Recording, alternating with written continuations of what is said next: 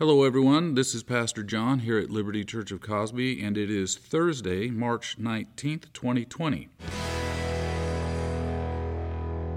Well, yesterday I thought I had my mind wrapped around all the changes that we are going through in our culture and in our lifestyles. I felt like I'd come down the, through the bottom of the staircase and stepped onto the floor, but there's more lockdowns, you hear more stuff, uh, you hear a variety of things and you realize that there's more stairs that you can go down. I'm already tired of these new phrases. They're already worn out. Phrases like social distancing and flattening curves and lockdowns and shelter in place and the threats of, uh, of other things to worry about. And so you're processing all the time. And I think this can create stress on people. I don't know if it has for you. Some people uh, handle all changes very well. Uh, others uh, have to process them and feel a lot of personal stress, and you also feel it affect uh, your sleep if you're thinking about things and worrying about things. I think that one of the natural responses is, for many, fear. Uh, some of the younger folks feel kind of an excitement. Uh, things change, it seems like an adventure. Those that are older may be more worried. But I wanted to share with you what Ed Welch mentions in his book, Running Scared Fear, Worry, and the God of Rest. He writes Quick, what is by far God's most frequent command?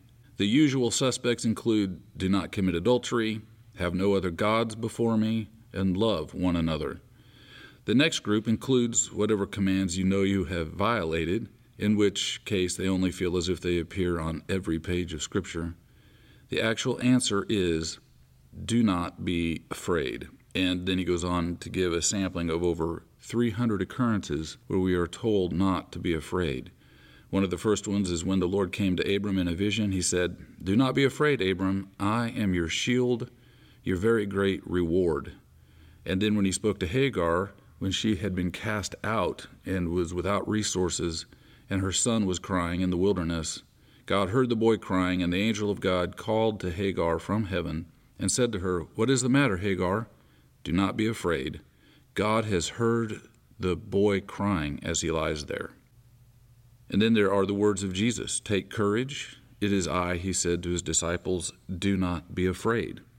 And then after the resurrection, when he appeared to them, uh, which would be kind of scary, possibly. He said, Do not be afraid. Go and tell my brothers to go to Galilee. There they will see me. And then the classic passage, John 14. This is before his suffering and death. He said, Peace I leave with you, my peace I give to you. I do not give to you as the world gives. Do not let your hearts be troubled, and do not be afraid. There are just some simple things that have to underline our fight against fear. Of course, number one, you have to believe that God is real.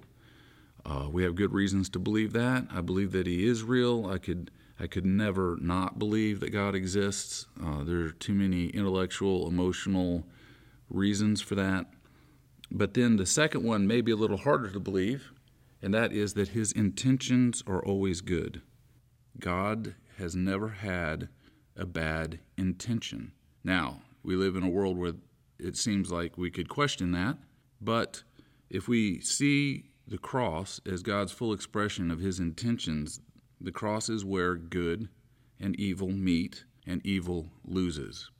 And we also see a God who is willing to enter in to the worst pain, the worst suffering, the worst confusion, the worst feeling of being trapped, what worse feeling of being trapped could you have than being nailed to a cross? The worst feeling of despair and the worst feeling of giving in. We know that God has entered into this because of the gospel, and also resurrection is our hope for eternal good and experiencing the realm of eternal good in the absence, the complete absence of evil. And these are things that uh, have to ground us as we go through changes and worries and fears. I also wanted to give you a couple of reminders that I've been thinking about. First of all, it's okay to take care of your body. Sometimes you can feel fear as a bodily response. There, There are flight responses, there are fight responses, there are fear, I mean, freeze responses. Fear can reside in the body as well as in the mind and heart. So take care of your body. The mind and body work together and get your sleep. It's okay to sleep. It's okay to take your vitamins. I think you should. You need to exercise, eat, drink water. You want to be strong physically so that you can, so that you can take care of the people around you. I received a text from Joyce uh, today uh, this morning. This came from Joyce, who moved away from us several months ago.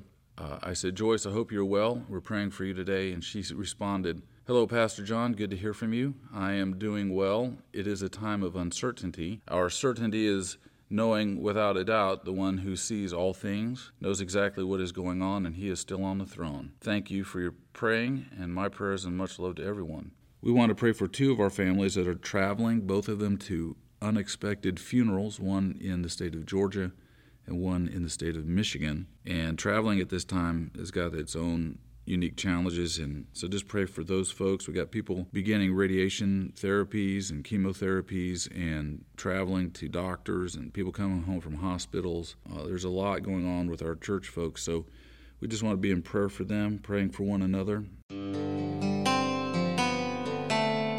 Let me finish up with Psalm 46. God is our refuge and strength, an ever present help in trouble. Therefore we will not fear, though the earth give way and the mountains fall into the heart of the sea, though its waters roar and foam, and the mountains quake with their surging. There is a river whose streams make glad the city of God, the holy place where the Most High dwells. God is within her. She will not fall. God will help her at break of day. Nations are in uproar Kingdoms fall. He lifts his voice, the earth melts. The Lord Almighty is with us. The God of Jacob is our fortress. Come and see what the Lord has done, the desolations he has brought on the earth. He makes wars cease to the ends of the earth. He breaks the bow and shatters the spear. He burns the shields with fire. He says, Be still and know that I am God. I will be exalted among the nations. I will be exalted in the earth. The Lord Almighty is with us. The God of Jacob is our fortress. And we say, Amen.